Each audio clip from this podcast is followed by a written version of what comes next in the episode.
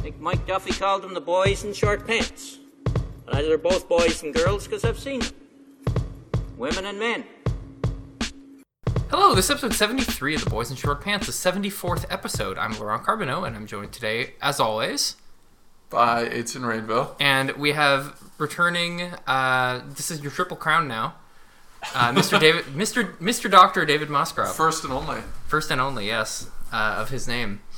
Uh, welcome. You're, you had a book out recently. Still out. It's still out, actually. they we haven't have, pulled it from shelves No. for Yeah. indecency. Yeah. No. hasn't been recalled. No, has, it made it through the censor. Hasn't killed any consumers yet. I mean, I see Seatbelts are working none, fine? None that I've none that I've heard of. Well, that's very good. That's, Yeah, that's a positive it's start. Step one. Um, yeah, so you wrote a Unlike book. that woman, by the, not to digress right off the. That's kinda what we do You here. see this this thing on Twitter where this this woman in the U.S. snitched on some poor transit worker who was eating. Yeah, that was shitty. Eh? It was and just she lost her book deal. well, but distributors started pulling the book. Brutal. Yeah, Wow. yeah, Sorry, what was the transit worker doing? Eating, Eating. lunch on transit, on the train, which you're not Oh, allowed to do. you can't on a train. Yeah. trying to be a human. Yeah, I don't know. Yeah, Oh. This woman snitched on her. that's pretty bad, eh? Anyway, that's Yeah, that's so that'd be a lesson to you about. I'm not a snitch, so this book's not going anywhere. David Moscrop, not a snitch. Not a snitch. not a snitch. There No, we no. go. Um, so the book is called Too Dumb for Democracy: Why We Make Bad Political Decisions and How We Can Make Better Ones. Uh, from Goose Lane, which is I just I love that. It sounds so whimsical. And it's uh, Atlantic Canada. Oh, is it? It sounds like a street where you'd buy pillows. Oh, we're gonna have the Sort of whimsical crowd. Dickensian We're gonna have the PETA crowd. Just you know, they don't. Yeah, that's fine. They're Well- not happy. Well, they, anyway. they pluck the goose and then they they let the feathers grow back. I'm sure. The They- book they is don't- actually they don't slaughter the, the book's actually goose skin. Ooh. It's a goose skin book. wonder it's I like, it's I thought that was just my copy. No, no, no that's wonder goose- it put me to sleep so fast. one hundred percent goose skin. You could eat in a pinch. You could eat it. Oh, it's good. Goose is actually really tough. I'll be honest. Don't I, in a, for it. I'm not in a pinch. In a is pinch, what I'm yeah, saying. enough. You brought you're little really- salt packets in order to season it properly. Yeah, it's fine. It's yeah, it's go- out of Atlantic Canada, out of New- uh, out of uh, Fredericton. oh, I love Is this. this an Irving product? Is that what you're telling me? Yeah, it's actually part of the Navy. that's actually our that's one of our frigates that you're looking at. Right? Got it a costs, procurement. it costs 112 million dollars. I would not be surprised. Yeah, Yeah. It took 40 years to. It's like this technically qualifies as a battleship for tax Yeah. purposes. yeah, that's right. We're gonna send it to the north to protect us against Denmark. There we go. gonna be great. Well, to be fair, the Danes, you, you can never be sure with them. You know, better safe than sorry. Um, so what's the book about, David? I mean, we both read it, so I mean, we, we actually know. But, But but for the listeners who haven't, but but intend to, uh, it's about why we make bad political decisions and how we can make better ones. oh, just like on the cover. So the the cover, I'm not misleading you. So the cover has a question mark on it. It's too dumb for democracy. Yeah, I should use And- it as a coaster, but here we are. well, I mean, not, you should see what I use it for. But Works on contingency. no money down.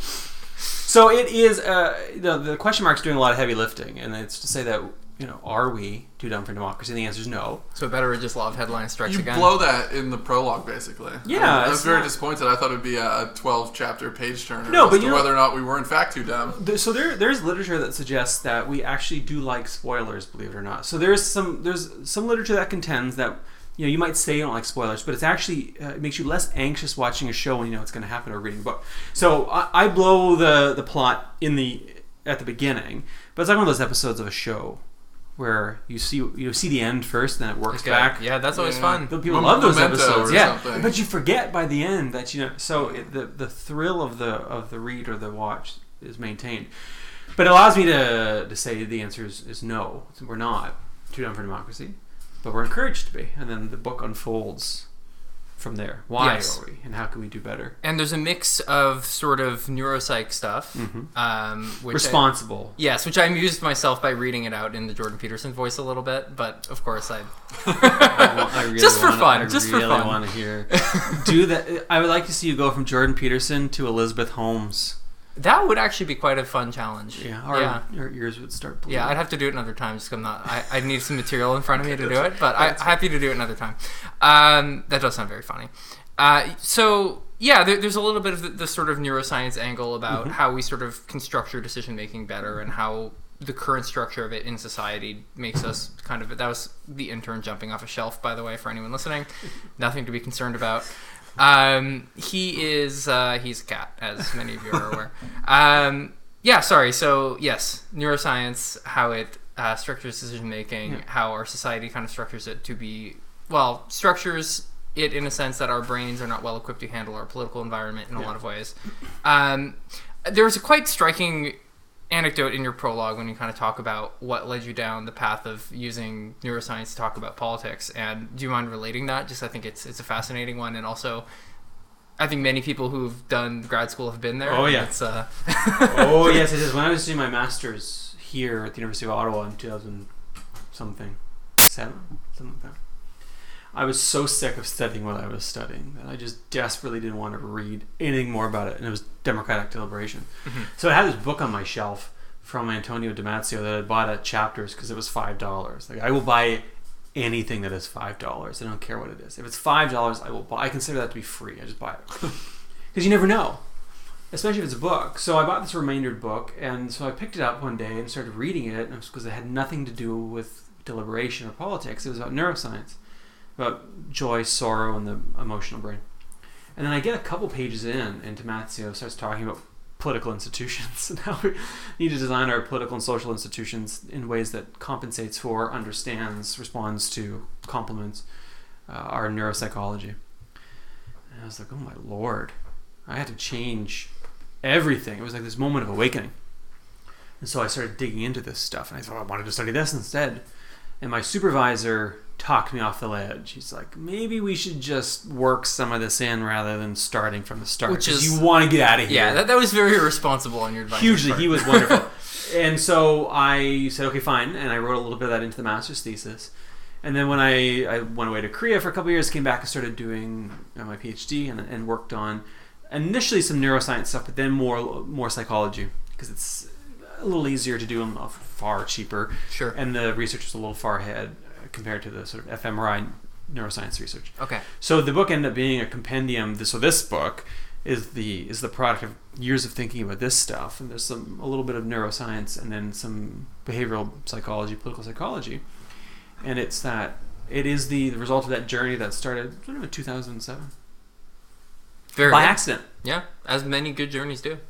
I had very much the opposite experience in my uh, undergraduate, where I started doing psychology and poli sci, and then I immediately realized that doing the psych was a complete mistake, and I should never do it. Really? Why? Because going from learning about poli sci topics, philosophy, whatever it was, to learning about the parts of the brain and why Yeah. hummingbirds, how hummingbirds navigate in their environments, how children learn sounds, etc., I never found to be very relatable. um, and a lot of it served as like pre-med. So I'm sitting aside, beside the pre-med medical kids, and I'm like, I was just doing Marx or Plato or whatever it was, and now like, how is the brain being sliced? Like, what the hell are we talking about? Well, so I the, the way I did it was I never had a classroom based psychology or neuroscience. Yeah. I never took a class on on well, I did political psychology, but I never took a class on psychology outside the political science department. I never studied neuroscience um, in a classroom. I did it by talking to neuroscientists and talking to psychologists, reading the things they told me to read, and having. I had an app that used to have the brain, so I did the sort of because I was just curious. But I had this app, and you could basically dissect the brain with this app. The amygdala does Yeah, this. did all that. The, Yeah, the medulla oblongata. Yeah, God. Another just like saying that. But I, uh, so that, so I, I didn't get, you know, I could do whatever I want, and so, uh, you know, in some sense, I relied on the psychologists and the neuroscientists telling me what I should be paying attention to, but they never wanted me to go talk about, think about, read about hummingbirds. So I got to skip all of that. which is good. You get Because right to the good stuff. Frankly, not that relevant to this book. If Not you're that looking I for- know of. If you're looking for hummingbird content, I'm sad to book. say you're not going to find it no, here. it's not your book. Yeah. Um, are hummingbirds too down for democracy? probably. I mean, I don't really know what the concept would mean to them. Frankly, it would be a Don't know if they're you're the meaningfully wrong guy. I, didn't- I never took the class. yeah, exactly. Etienne, why don't you tell us? The answer Yeah, is you're yes. the hummingbird guy here. Um, so to launch into it a little bit, there, I, I really, I have really no science background. I took one psych class for my distribution requirements in undergrad, but I do have a, a pretty good uh, sort of democratic theory background from from my history stuff. Um, so one thing that you give us sort of potted history of, of the kind of idea of liberal democracy at one point, Mhm. uh, which was good. Though there's one thing in here because I think clearly you're coming at this from a kind of civic Republican tradition. Is that probably fair to say? Uh, yes, uh, civic Republican and deliberative Democrat. Yeah. So one name I was really surprised to not see in that kind of potted history of liberal democracy is James Harrington, who I had yes, so I had to leave out uh, Pettit as well. yes, Pettit more much more modern obviously, but Harrington just as the kind of like granddaddy of that sort of tradition. Yeah, uh, yes, and I mean there are other people that I thought of along the way. I mean Habermas barely Right. features. Um, uh, no Rawls, although Yeah. Rawls is, is And Rawls, I think there's a there's a veil of Rawls hanging over a lot of this book in a lot of ways. yes. Well, yeah, he haunts us still. He does. The ghost of Rawls. But I, I mostly left as many thinkers out as I could. And you Mm-hmm. notice that even when I have to talk about Immanuel Kant, because I had to, I was very careful about how I ta- and I, and I tried to make it human, because you know, Kant is inherently Yes, boring, Yes, yes, and having you know reading Kant is even worse. Although as a person, he was actually more interesting than you think. And I get into that very briefly in the book. He was a The human wristwatch. yes, but also a bit of a drinker, Yep. which is interesting, and, and It's apparently incredible quite affable. He kept his uh, his schedule despite his sort Yeah. of yeah. It's impressive. Yeah, he, he would have made a good parliamentarian. Probably, yeah. Very also, yeah. People who are easy to schedule. That's that's your dream, frankly. Fantastic. Every staffer's dream. Yeah. it's like, oh, okay, be there at this time. Great, we'll do. But those those absences, you know, because I think anyone with a political theory background or reading this will see all kinds of absences were deliberate. They're conspicuous by, by design, and that's because I didn't want to, to write uh, a book about political theory. sure. And as much as it is what I studied and what I, Yeah. what I love, I wanted to write a book that anyone could pick up and, and read through and have some takeaways. Yeah. And the sort of the the broad ideas are embedded in there. Sure. The only time I mention anyone is when I have to reference something specific that, Yeah. that I. You know, Well, yeah, I was I was just surprised because there was there was a fair bit on well, you know, not necessarily like a ton on each, but there was like a you know coverage of of the sort of French Enlightenment, etc. yeah. And I find that those are kind of thinkers that have less to say to what you're talking about Yeah. than Harrington or Pettit or Yeah. Oh, you did, absolutely. And you know, in a different book, if this was, so this is a trade press book.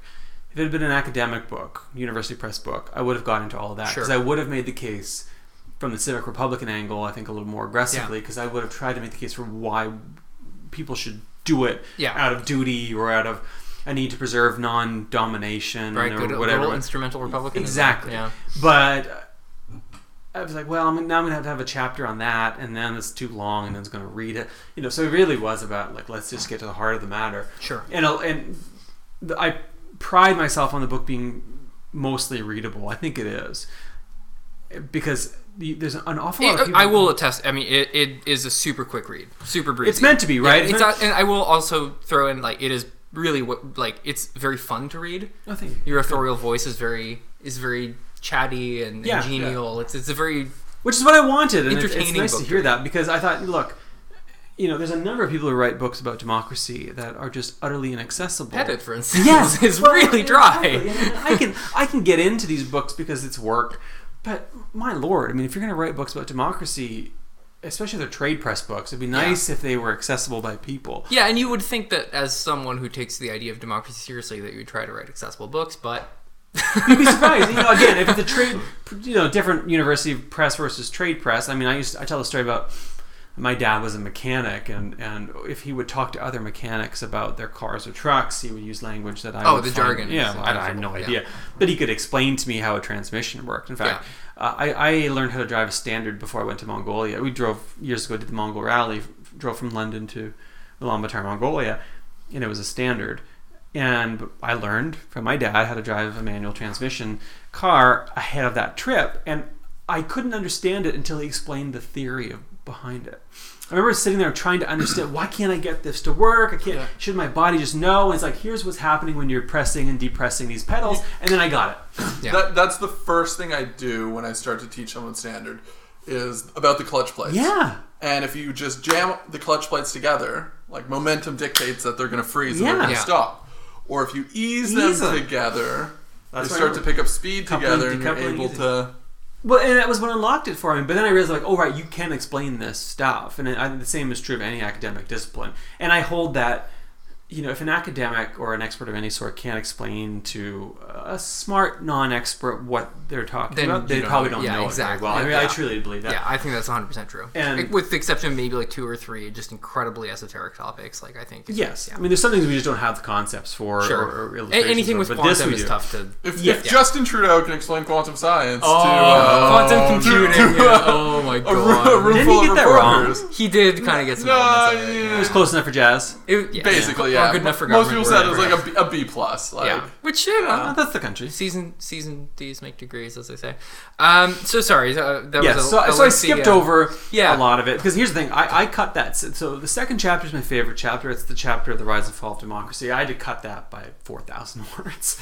it was a chapter I spent the longest on. It's a chapter I enjoyed writing the most. I mean, I wish I could have written that book on top of this one, and so uh, that all would have gone into Yeah. that.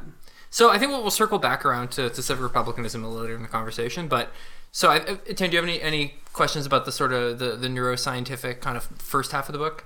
No, um, I think I think I'm going to reserve most of my comments for the process. Um, Uh oh, he's looking at me not menacingly. process fetishism, but your your in, your your inclination towards process Yes. and the deliberative democracy, Yes, particularly your prescription. Yes, a good old Um, Tory idea, really.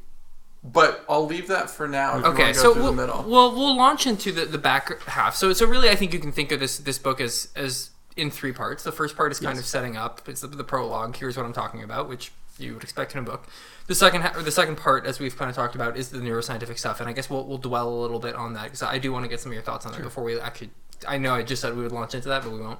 Uh, and then the third part is um, the sort of social institutional uh, context that structures decision making and how we can improve that part, which I think is more is easier to do in many cases than well, it's easier and harder, I guess, Yes. than the neuroscientific stuff. So to come back to this neuroscientific stuff, what did you find as kind of broad themes that made um, thinking about politics for the average person difficult and unoptimal in current situations?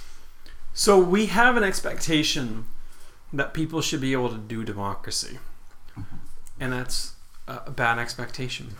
It's hard, as it turns It's out. It's hard. I mean, the line I use when I talk about this is, uh, we're no better equipped out of the gate to be good at political decision making than we are equipped to hit a fastball. Mhm.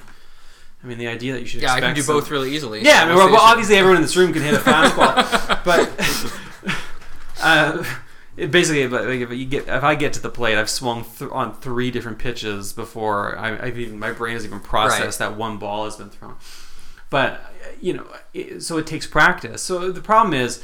We have expectations that we aren't necessarily equipped to meet because mm-hmm. we don't have the chance to meet them. We're not encouraged or incentivized to meet them. We don't have the time. We don't have the skills. We don't have the resources. We don't have, et cetera, et cetera. Yeah. We live in an environment Is that's there a too bit fast. of a is there a bit of a Runciman trap here from people who, who don't read a lot of stuff on democracy? David Runciman a couple years ago had the book called The Confidence Trap, which is about Mm-hmm. how democratic crises sort of precipitate themselves by each time one is solved, you kind of give people the sort of baseline assumption that well we solved that one so this one couldn't be much harder until you run into one you don't and then your civilization collapses uh, which perhaps climate change is the one kind of looking us in the face on that uh, but is that part of it that there's a sort of like assumption that democracy is not something we actually need to worry about because it kind of takes care of itself I mean, there. I, I think there's a theory that low voter turnout is, is, is for instance, a right is that everyone just thinks that. it's great like yeah. things are so good that i'm not going to vote Yeah, and, and to some extent, if you look at turnout in Iraq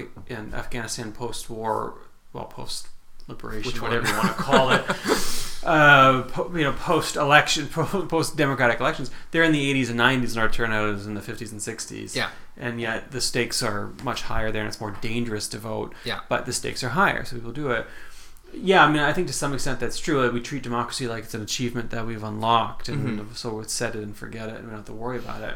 And we forget that a century ago, we were down to a handful of democracies. I mean, prelude to the Yeah. sort of post First World War, before the and Second even World the degree to which we would today consider those full democracies is like really debatable Oh, hugely do. I mean, I, I argue that look, basically, liberal, universal liberal democracy is a very, very new experiment. It's been the last sort of forty years that everyone could vote everywhere, like especially you know, indigenous people, women, yeah prisoners couldn't vote in Canada until the 1990s, et cetera, et cetera. already it's starting to show signs of, of wear and tear. You know, the the Athenian polity lasted, you know, the Athenian democracy about 186 years. The Roman Republic lasted 500 years. Yeah. How long do we think this is going to last? So part of it is I think we take it for granted, which is yeah, that's a Yeah. problem. Uh, but I mean, the other issue is, you know.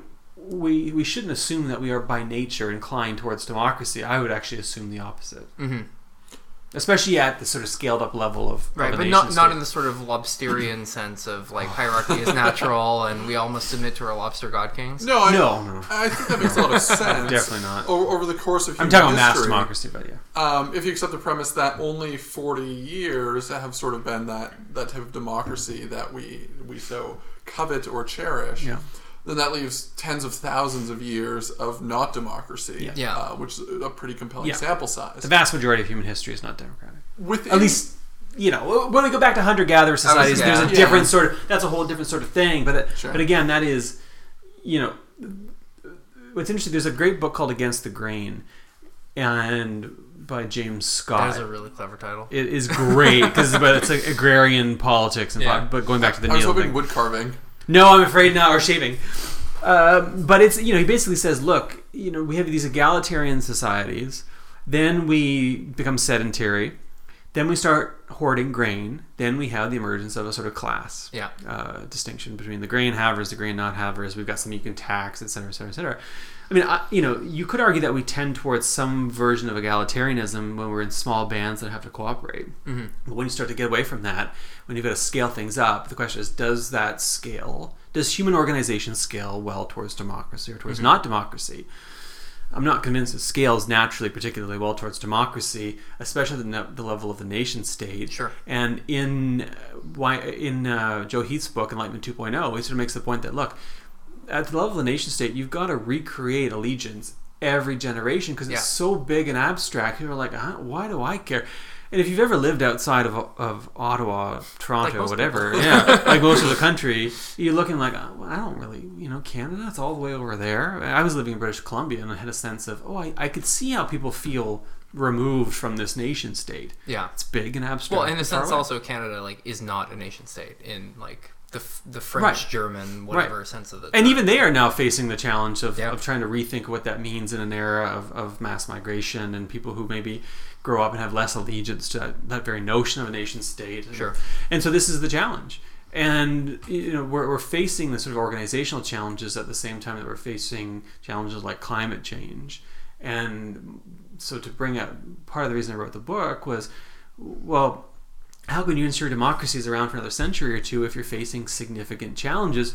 Look what happened to our democracy in 2015 when we were trying to manage Syria, Syrian refugee crisis. Now imagine something on the order of magnitude of 10 times worse Right. that. Well, this is the same thing with uh, the sort of irregular border crossing thing, where it was like you know twenty five thousand people, thirty five thousand people. Etienne, you can correct me on the scale there. Or I, I lean towards the number 40. Yeah. I mean, I what I would say, sort of uh, flippantly, was like, what's this going to look like when Bangladesh is underwater, Yes. right? Like, it's Yes. you have millions and millions of people like fleeing Yeah. climate change disasters. Like, Well, you know, Indonesia this Jakarta week is has decided it they're going to have to moved. move the capital. They're moving to Jakarta. They're going to go Yeah. to this. Presumably, they're moving up to the mountains uh, off of the uh, island of Java. Now, uh, imagine what. How would we manage something like that? I mean, we can barely get an LRT here, so I would imagine it wouldn't be great. As long as what they're doing in the winter, right? yeah. But I mean, this is it, and, and so uh, and imagine if that puts us in tension with the United States, for instance, as a as a partner and, and trading partner and defense ally. Now, what do you do? Especially if you're home to the world's fresh water, and now you're growing corn in, in northern Saskatchewan, southern Nunavut. And what are you going to do about that? So, and the refugees are American, and they're fighting over the north, and et cetera, et cetera. et David is making a compelling argument for greater defense investments. Well, this is when I'm on this little defense investment kick. Uh, as a good social democrat, I believe very, very strongly in our need to triple military spending. But Spoken like good, good, very Blairite thing to say there. well, it is, yeah, but I mean, again, it, well, I mean, I'll be talking about this in the in the weeks and months to come. But um, you know, it, it is part of this question of how do you preserve something that you think is good if you think that your country is good and worth preserving. So, but the broader, I, I'm applying that same logic to in the book to our democratic institutions because I think they tend towards towards disintegration. Sure. So they, they follow the the law of entropy. and Yeah. Like everything else. Yeah. But within within that forty year window that we've identified, what is sort of the the pivotal point in there that has sort of flipped the switch, um, so that democracies are now tending away from the end of history and towards disintegration? Yeah. I mean, it's funny. Is is, Is it tech? Is it Facebook? Is it the weaponization or the um, proliferation of psychology to influence political and marketing choices? I mean, I think one of you is going to like this answer, one of you isn't. Um, I, I think it's capitalism. Um, you know, I mean, it, it is. You know, the underlying problem is, I think, a problem of, of equality and decency. So this is the other big thing I had about this book. Yeah, there's Yeah. no economics. Well, no, you do mention this, right? You do talk about the problem of equality, and I actually agree with you that it is completely central to the issue of democracy. I don't think you can have a functioning democracy if you don't have a sort of Yeah. rough degree of economic equality, because people can turn their economic inequality into political power Yeah, very and they do, easily, and they do. and they do. Uh, and fair enough. I mean, I, you know, Yeah. it makes perfect sense. Why Those are the they do that? rules. Those are the rules. Um, but yeah, I, I think you, you, you do touch on this, and I enjoyed that. But I think you, you run away from the conclusion a little bit. Uh, and so you say, hmm, I think we need more equality. Yeah, so And then that's kind of no, that's I kinda where it goes. No, it's true, and, and I mean, incidentally, this is one of my favorite book interviews yet because this is this is the proper discussion I've always want to have. It's nice when we have the time. So to to address both questions, first is I mean I think part of the issue is that in a world in which there are many democracies but insufficient checks and balances on I mean Yeah. domestic policies but also global capital flows yeah, which are used as a sort of bludgeon to keep the welfare state down, Mm-hmm. or uh, the concentration of wealth internally in countries, and, and, and therefore, as we indicated, power. Uh, it becomes very, very hard to include people in the process, and people feel like they aren't being represented. And so that's one of the challenges. So, you know, part of it is in the aftermath of the Soviet Union, which was the sort of final end of the final third wave, sort of that ran from decolonization in the 1950s to democratization post-Soviet era. Um, those countries never really had a shot. So I think the evaluation in the case of, of the end of history came too soon. It was it looked like these countries had a chance of becoming liberal democracies. Yeah. But that never really yeah. took. I mean, some of them did for like a generation, right? Like Hungary, Poland, like really were quite pretty pretty vibrant liberal democracy. Slovakia for for a generation, yeah, I mean and now oh, are tending away from it. Yeah, pretty quickly, and, and those those institutions in polit- political culture didn't really take root. I think in the way Mm-hmm. people thought that they would. Some countries it never really happened. I mean, the Caucasus, for instance, Sure. and, and, and even Russia. I mean, Russia from Well, day yeah. one was, Yeah.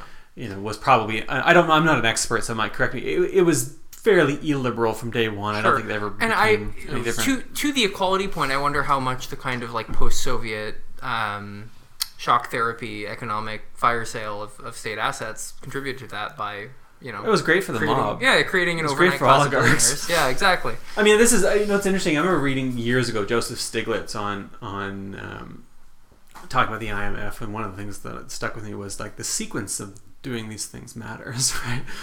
Uh, There's a Mm-hmm. real difference between South Korea and sort of order of, of economic development in South Korea versus Which is a fascinating case, Latin actually. America. Extremely Yeah, interesting. because people don't realize this. Like South Korea, 50 years ago, was about as poor as Nigeria is today. Post post second post Korean War was the second poorest country in the world. Yeah, I and it had been completely destroyed in the Yeah. Korean War. Also, yeah, well, which was an opportunity. I mean, it was devastating and awful, but it was also a moment where they decided, okay, what are we going to do with this? And Yeah. they were very careful. I mean, they've managed that transition both towards democracy. I mean, there Yeah. really wasn't a democracy until the 1990s, but I think 1992 or so. And economically, they were protectionist. I mean, still are heavily protectionist, Yeah. but were very, very careful about how they sequenced uh, liberalization, trade liberalization. Um, but I mean, the, so which is an interesting study in in how you develop over time. But uh, but I do think the, the challenge is, I mean, how do you maintain a democracy in which you've got global forces, economic forces, power forces that you can't possibly Yeah. control, and when your country's looking around saying, "Well, God, what do we do with these workers that don't have jobs, or what are we doing with this trade policy we think isn't good for people?" And they're like, eh, "Well, these guys are Learn to doing it. Why do you get to learn to code?" yeah, and so people started people start to feel it materially. People also start to look around and say, "This kind of looks rigged. This doesn't seem particularly fair." And then how do you then turn around and say, "Okay, but don't worry, you live in a democracy." yeah. People don't buy that, right? They, and so part of the challenge is, is is addressing that, and I I mean I agree. Marx was right. I mean, you know, capitalism Marx was right, tends David towards tends towards. he's certainly right in most of his assessment. Capitalism tend toward, tends towards monopoly and oligopoly and all you know oligarchy, and, and you see that in a lot of democracies. So what are you gonna do about that? So, so my inclination. but, but just, just to finish that point real quickly. Yeah. So the tech and the rest of it, I think, stacks on top of Yeah, I mean, and Facebook- exacerbates the market problem. Facebook is a, a capitalism issue in a very real sense, Yes. right? Like they, they could say, okay, we're going to choose to make less money because we want to have a tool that people can use that doesn't have these like horrific Oh, social I'll give- I'll give- externalities. yeah. they Sure. could do that, but they, in a sense, can't because they are a publicly traded company that has to turn Or a I'll give, profit. you, I'll give you a better example. YouTube, which is which is one of the most insidious social media companies and a vector towards radicalization, et cetera, et cetera, could hire more content uh, But it's moderators, expensive. but it's expensive. they could pay their people better. Yeah.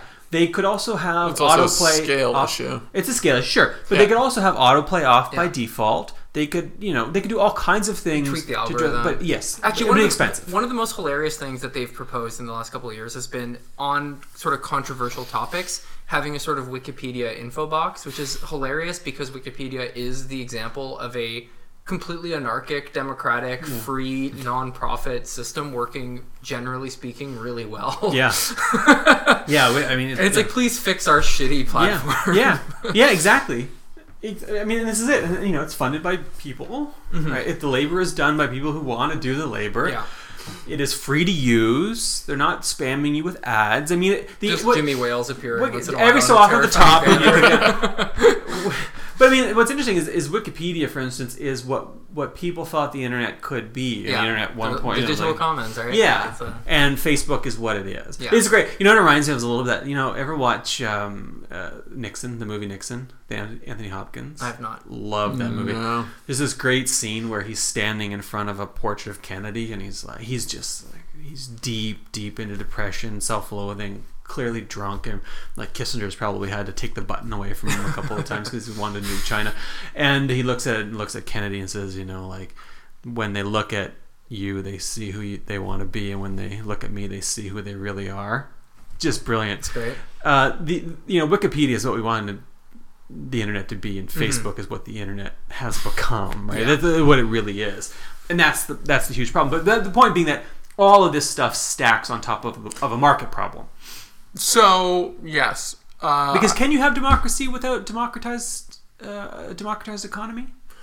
Ooh, I think no. I think But no. that's I'm a democratic socialist. Yeah, I, I I think, think- that that's like a precondition for. It- I'm, yeah, I'm, yeah. I'm wiggling my hand. And, yeah. and- No, that's more than I expected. Yeah, I know. That's, that's actually a lot of progress. that's a good day. Um, no, so my challenge for it is sure you can identify. Um, I have a list of countries you can just say the name of, thus invalidating your arguments. please feel please feel free. The the excesses of capitalism um, in instances like Facebook f- towards the corruption of democracy. yeah, Um, but and with monopoly Wow, that was something I never thought I'd hear him say. and monopoly. the, yeah, excesses of Facebook are well, bad well, for just like government. Just the the way you phrased that was hysterically non-conservative. Maybe it's because I've had one beer. Um, Give, no, him, give him two more. He's gonna be he's gonna be singing the Internationale by the time we finish these beers. it's a rocking tune. Yeah. I always thought it was pronounced Internationale. I guess I It's French. Why would there be a? I always thought, I always thought it was Spanish for some reason. Okay. Span. Well, we can deal with that. That's a different episode. I have quite. well, That's a different episode. He's, a, he's he speaks French. Is the worst part. H- Here we are. Okay, carry on. Um, so yes, un- unconstrained excesses uh, clearly problematic in virtually any system. Um, in in capitalism, the the same as any other. Uh, things like Facebook, I think, is where we're having the conversation today, uh, perhaps a little late, about uh, further regulation, uh, antitrust, breaking it up, et cetera, et cetera, et cetera. Um, I mean, certainly, I think it's there's a case to be made that we've gone too far and we've waited too long, and that some of these tools have been weakening our democracy. Tools that protected uh, our democracy over the past Yeah. a hundred plus years. So, is it simply a question of reinvoking some of these tools, and that would put us substantively back on the right track? Or do you? I mean, I, think, I, know where I Laurent is no, inclined I mean, to go. I think if we went from a, a sort of post-Reagan neoliberal framework to a more New Deal style uh, framework, that would be in a very real sense, a good thing. Hmm. Like that would represent a lot of good for a lot of people. I think. I mean, so, and to get sorry, we're getting kind of far from the book here. No, this is great. No, But, this- like, this my- I hoped it would do. my whole like th- i think w- the insight that so to explain where i come from politically is that i came at the problem of democracy from a civic republican point of view where i think you need to have democracy to guarantee civil liberties and the Yes. things that we find important Yeah.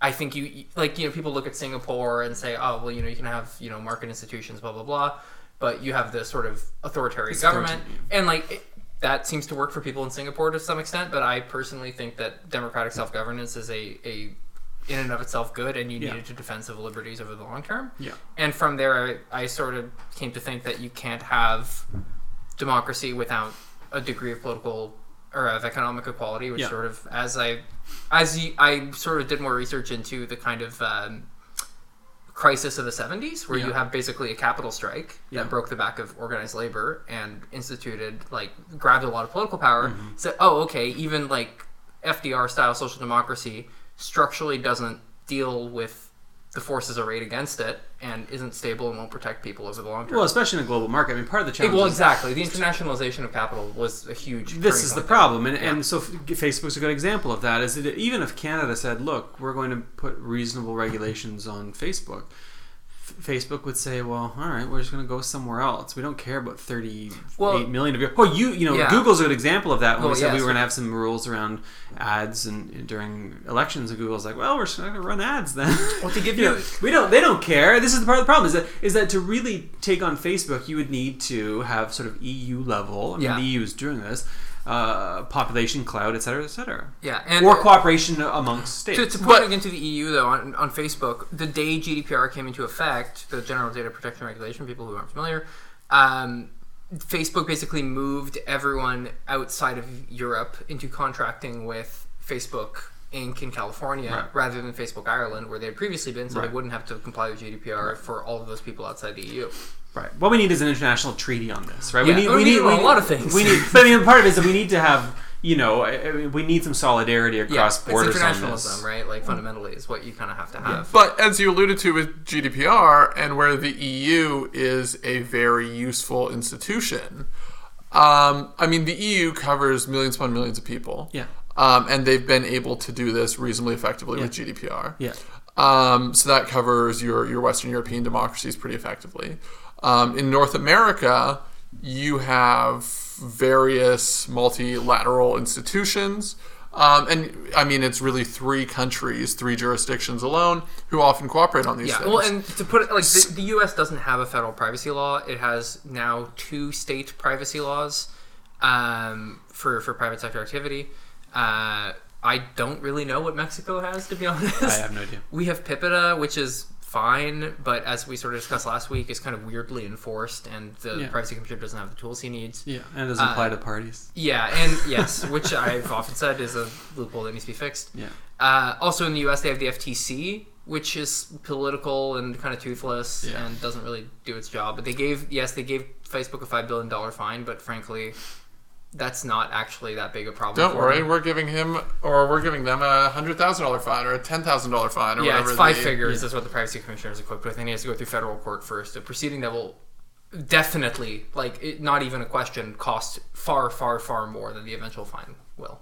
So it's yeah, I mean, part It's of it good. is, I mean, you know, it's it's, it's funny is you know the old line about uh, during embargoes. You know, you have oil companies trading with embargoed states, but the fine was less than the profit they make on the oil they sell the oil. Yeah. You know, it's a lot like that. As if they're going, you know, the, the fines have got to hurt. Now, Yeah. my understanding is that Facebook investors sort of took a bit of notice of the fines and that those are something Yeah. that they're taking seriously and they're going to change a little bit Yeah. because of that. What we need is more of that. though, Yeah, and they need to also into Facebook is really interesting, and I, I did say earlier that you know they have to obey their investors, but Mark Zuckerberg actually has a special class of share that means that he basically has more or less kind of an autocratic control over the company uh, that even investors can't really get rid of him. Which is hilarious. He, he- and also this. Sorry, totally rushing again, but he had he's compared himself to like Augustus, and he's like, someone has to keep order, and it's like, okay, that's not weird. Was, was Augustus also a lizard, or is that? Uh... Uh, it's rumored. It's rumored. So I, I was going to loop back on we in my opinion, got a little off track because We- I mean, we always do. Among the tools I was proposing, we, we sort of shifted to talk about the privacy side of Facebook and GDPR. Um, but antitrust is substantially different than that. Yes, it is, Um, and it rules, and we should do more of it. and breaking it up. Yeah. And so these are very different solutions for very different problems. The the privacy the privacy problem is sort of an aside to the, I the global monopoly problem. don't really. I, yes, so they are different problems, but I think if you break them up without fixing the issue of data collection and monetization and having sort of a wild west on personal information, you're not really fixing the like you're not fixing the issue that led to Facebook becoming really Sure. big and blah blah blah. So you need to do both, frankly. And like the the problem in we have a super in in the U.S. a super anti uh, trust busting Supreme Court and judiciary in general, a completely toothless FTC. Um, and in Canada, we have a very sleep of the switch competition bureau that is extremely shy of taking on any big cases um, and doesn't really na- too narrowly defines. Um, and this is actually really ahistorical, but this is a whole other story, which I won't go super into. But antitrust has basically become a problem of, of price efficiency for consumers rather than anything beyond that, which it used to be. Antitrust used to be intensely political about mm-hmm. like, do we think this company is too big and is it bad for the country in a lot of ways? And now we're really just on like, does it adversely affect consumer prices? Yeah. which is a super mistaken way to go, but totally. other It doesn't work in the digital age. And does where not you're work in this, selling especially with zero price Right. products, right? Like that's the issue. can we appoint Mario Dion to the uh, competition bureau? Actually, that would rule. Yeah, that that is the field where we need him. Yeah, yeah, he is the hero we deserve there for sure. So sorry, yeah. Um, that's that's anything else on Facebook and, and tech? Don't I? Think that that's uh. No, I mean, yeah, the big takeaway for me is that the problems of democracy are problems of equality and inclusion, and by the time you layer on the challenges of the market inherently Yeah. to the tech era, Yeah. Mean, here's the thing. I'm not convinced that we can come back from this. I'm convinced that we should try. Yeah. I'm not convinced. You kind of got to, right? Like that's You've got to try. You gotta try. You've Like, got to try like your life depends on it because it does, kinda- and you yeah. might as well. And it's not for the, you know we haven't reached I think the point where the conclusion's foregone, but there's no guarantee that we can come back from That's this. like a thing I think about a lot. Me too. And it's not a crazy encouraging thought. no, it's not. but it it is there's no reason why we would continue to have like widespread prosperity in the first world and kind of get to enjoy that forever like there's just like that's just not an ironclad law No. of a thing that has to happen Well, and it's funny is that you know one of the things I try to get across in the book is it's it's worth thinking about how weird the hundred years that we've lived through yeah are. I mean, historically speaking, it's just it is it's unprecedented. well like unprecedented destruction followed by unprecedented prosperity right In Right. is, is very very strange Yeah, I mean, we- we're basically the, the speed of things has sped up. We're not only going fast, we're going faster and exponentially faster. And that includes the speed of you know the amount of information we're consuming, the amount of information we're developing, the sort of decisions we have to make, the complexity of it all, Yeah. the tech, the growth of technology, but also the digging up and burning of fossil fuels. Right? I mean, that's you know the, the, we're talking about things that have been buried for Yeah. a very, very, very, very, very long time. It's burning. Do you know what gives me an enormous amount of hope, David? Is the fact that the, the format of the hour long podcast has become uh, very big again. Well, so it's funny though. but This is what I mean. Is is I you know We're slowing I down, People boys. want. You know, we don't give people enough credit. One of the uh, again to find a book hook to this. I mean, it, it, people aren't stupid. People aren't lazy. People aren't. When you give people a chance, they do remarkably well. And I think one of the arguments, one of the sort of sub arguments of the book, is that we ought to be giving people a chance. We ought to enable that chance Yeah. through incentives and through resource transfers, et cetera, et cetera. Because my critique of, of liberal democracy is that it's ultimately shallow Yeah. when it because it doesn't enable people to take part in democratic life because we don't back it up with the things that we need. And that's not just wealth. That's also time, Yep. skills, uh, incentives. And so what do you get? You get oligarchy. Yeah. Well, you get democracy by the people who show up, which certainly is like, you know, people who show up tend to be very dedicated uh, and put a lot of time in and do great work. But at the same time, like, that really shouldn't be the pre- the precondition for democratic participation shouldn't be having to sit in endless meetings. That sounds like hell. No. No one wants that. No, Let me bridge this slightly from the structural critiques uh, to some of the policy or the prescriptions that you make in the book. Yes. Um, there are two things that jump out at me. Um, the first is your prescription of process, and then flowing into that slightly, you come around to citizens' assemblies. Tories loved process. I, I'm I'm very process oriented. This is largely a process based podcast. If I could talk about process all day, I would. Yeah. It's like a large board game to me. Um, give me the rule God, I book. hate you. it's such a terrible thing to say about politics. It's people's lives.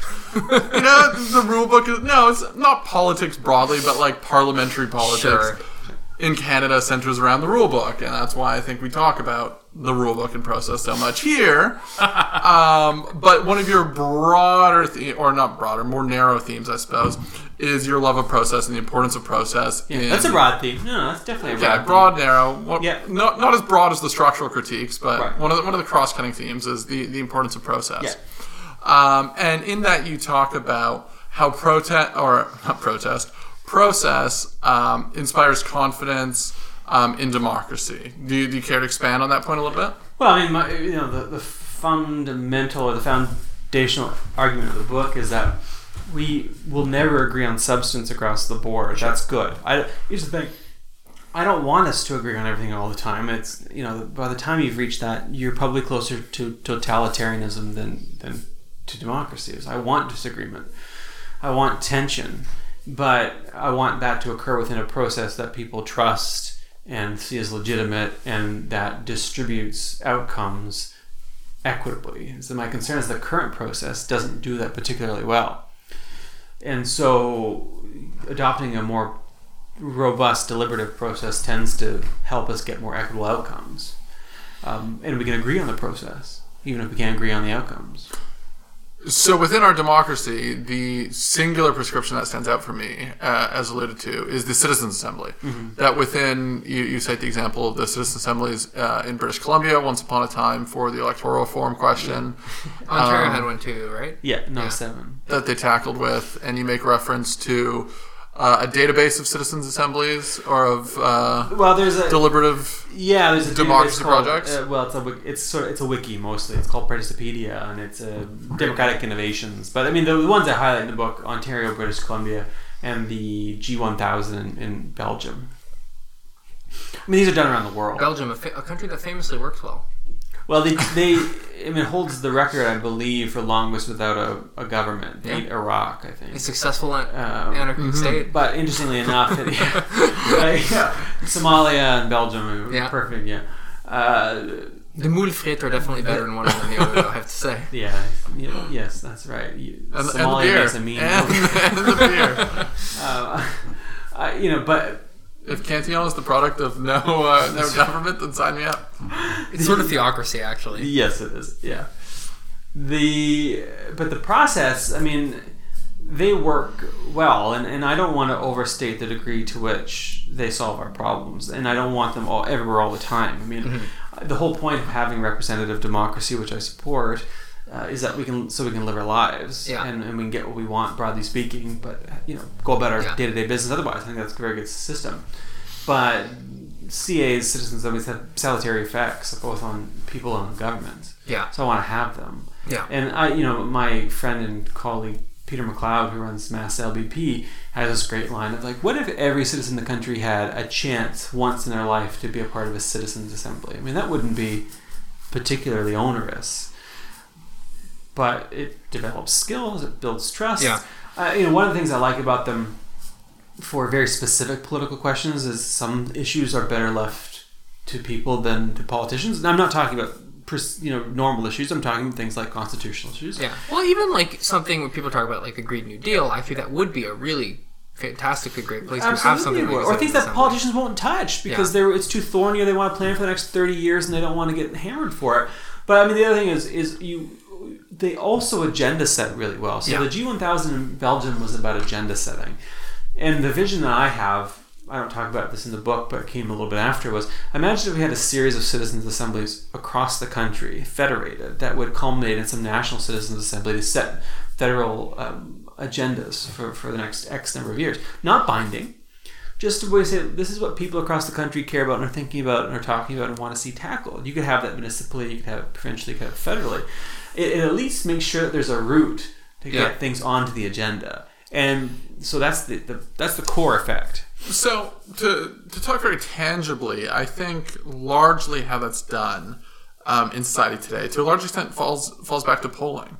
Uh, PCO and Polling's garbage. the the hundreds of pollsters across Canada. David Canada Coletto, don't listen to this. no, I mean, I, no, I mean, well, sorry. I- I- fall back to there are the top 10 lists of things that are pressing Canadian healthcare is always Yes. among them the environment's up and coming Yes. et cetera et cetera et cetera and to a very real extent political parties use these polls Yes. and this data to do their own agenda setting internally Yeah. and to determine what they're going to prioritize and where their platform is going to be uh, more robust yes. so, what is the difference between using polling, which is a representative sample of 36 million Canadians, and convening those Canadians, uh, a small group of those Canadians, to deliberate about it, and then deciding on, you know, a, a list that, in all likelihood, would be reasonably similar to what what came out of the, the polled sample. Yeah, I mean that's a good question, and, and I, s- I mean, I, I was joking about polling. I mean, I use polling data. All, and actually, in fact, I used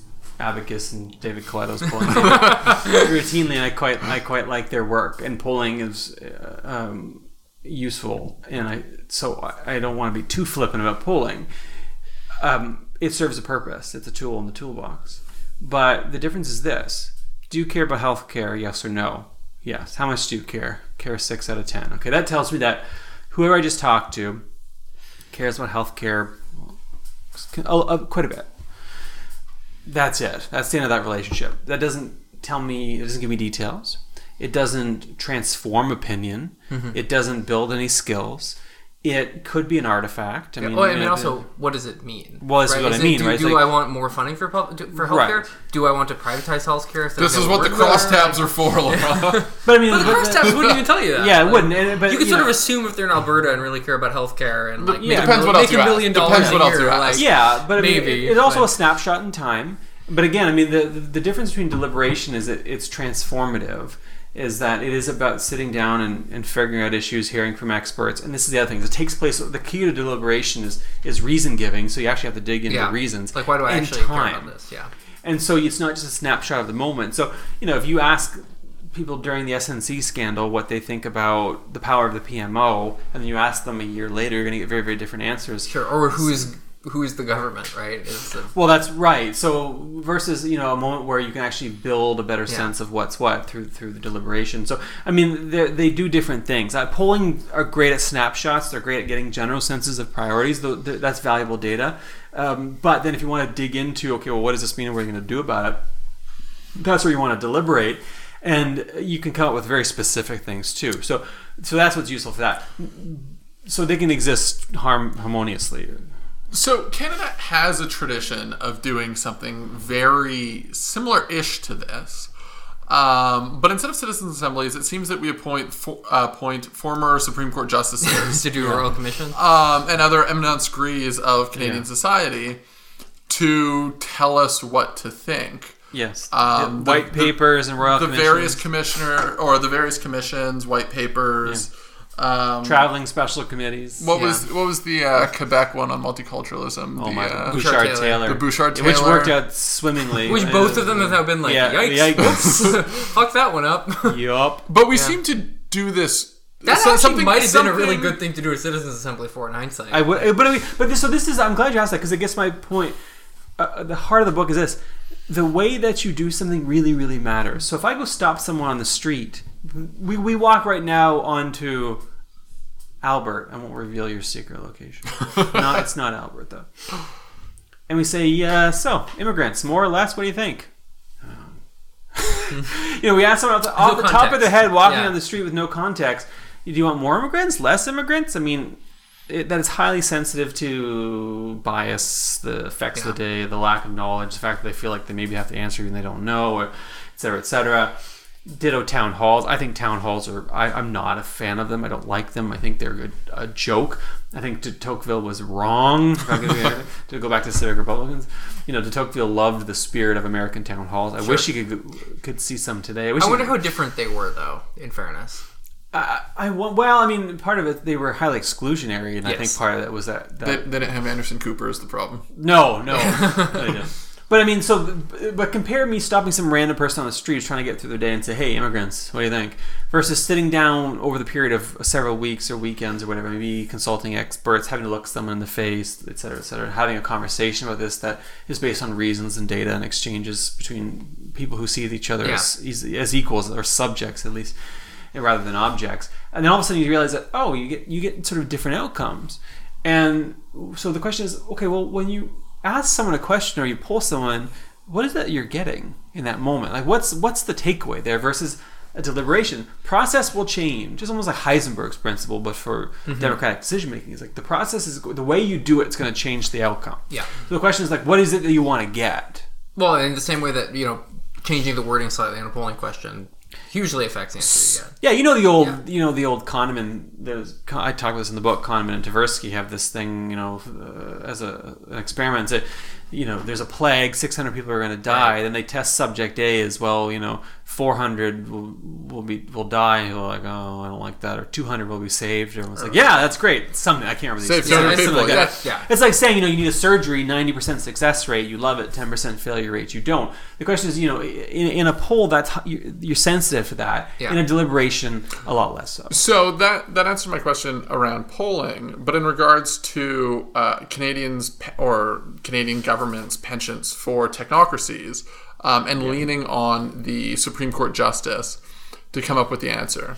Why is it that our governments, the, the Liberal government's is a huge fan of consultation? They've Yeah. done virtually yeah. nothing but run consultations. Um, but I struggle to think of any consultations they've run in the manner um, in which you're advocating. for. Oh, electoral Oh, no, reform. no one. d- Oh, So, so Are you an innovator? they never or- paid my. They never paid my invoice for all the time that they wasted. So I guess my question is why is it that in a government so fond of consultation, they seem to shy away in a very practical sense um, from the type of consultation deliberative Oh, democracy that you advocate for. Oh, for? can I give one too? the one I'm talking about, the, the process I'm talking about is hard, and that process you're talking about is easy. Also, they know better. The liberals.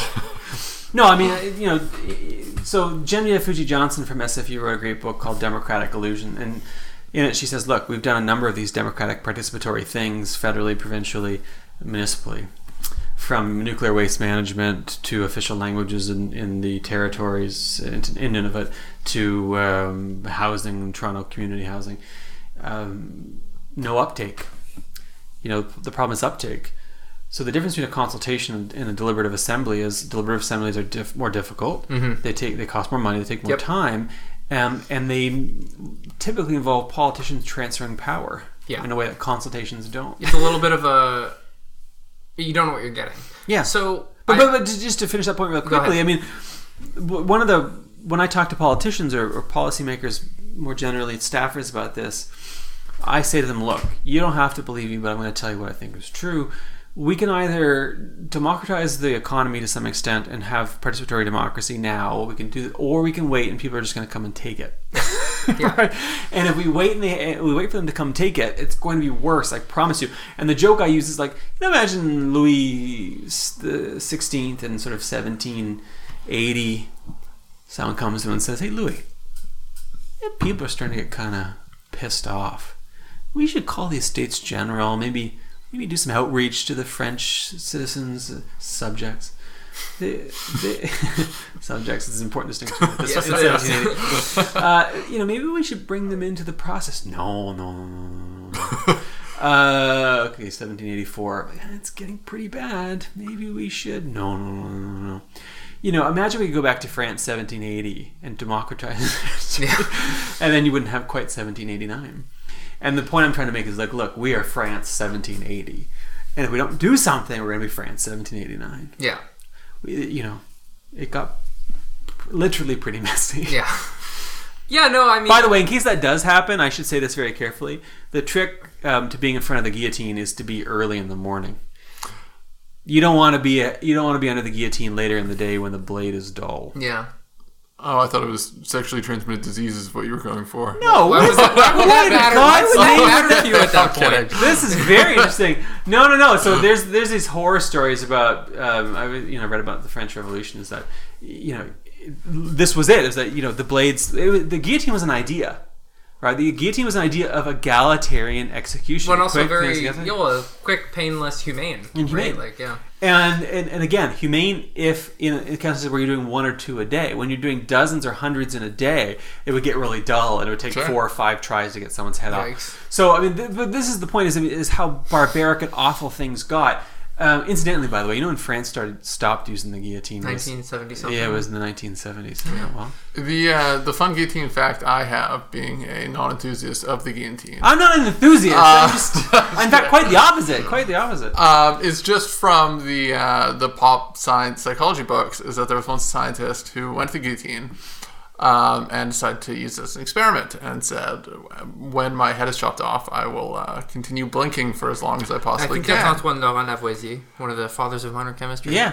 Yeah. and it was twenty to thirty seconds or something along those lines that he was able to continue. may have been just, blinking. like, it, it might be entirely apocryphal, but What we none- need is nonetheless a, we need a it or leave it. sample. We need a controlled sample. they, they, they have tried. Yeah. Anyway, um, But anyways, yeah, but, Guillotines. the, but the takeaway there is is obviously that I mean, look, um, up here it's it's easier to deal with this stuff earlier rather than later. And if we think we can continue on this path, we're going to be sorely mistaken. can I can I close on a note? Take us from 1789 to 1294, uh, and subsequent Mm-hmm. centuries, Yes. and the field of Rutli in Switzerland, which is the world's oldest functioning democracy.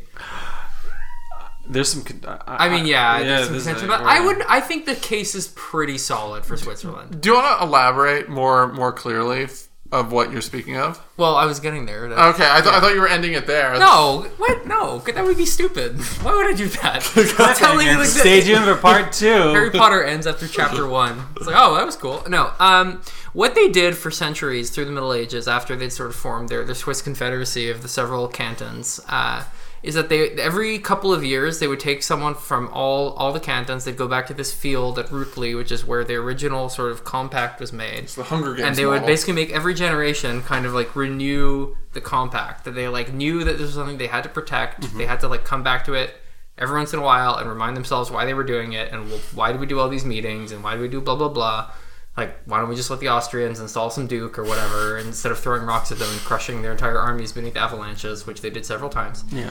uh, and that's they, they would have to just come back and remind themselves that that's that's what they were about, and they just loved crushing Austrians beneath tons of rock that much, and that's what was really important. Well, we need, but we, we need to come back to that moment of, of what is that we're trying to do here. I mean, I don't. Yeah, I crush don't Austrians between beneath landslides. is is that what we're after? I mean, that's what they were after. That's what they were after. but I mean, there was a Pew study a couple of years ago where they asked people about this, and so like support for autocracy and the military rule was actually quite high. Oh, yeah. Support for technocracy was 50-50. There's an awful lot of people who are willing to throw away democracy for quote unquote rule by the experts because they just like you were Yeah, indicating earlier, you they can- want results. You can go to panels around Ottawa on a Oh, week yeah. on a weekly basis and I- find people ad- advocating for technocracies Yeah, of of one form or another in their particular discipline. Of Yeah. course. And I mean, this is why I, you know, as a as technically, uh, a, maybe a technocrat or something close to it, um, I want that heavily checked. I mean, I think at Yeah. the moment in which we think that we should be, you know, devolving democracy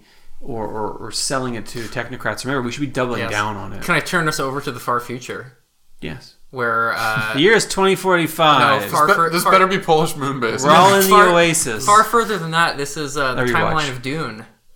Where Oh. they they waged the Butlerian jihad against the thinking machines because they had turned over their thinking to the machines and decided they didn't like it after all. So there you go.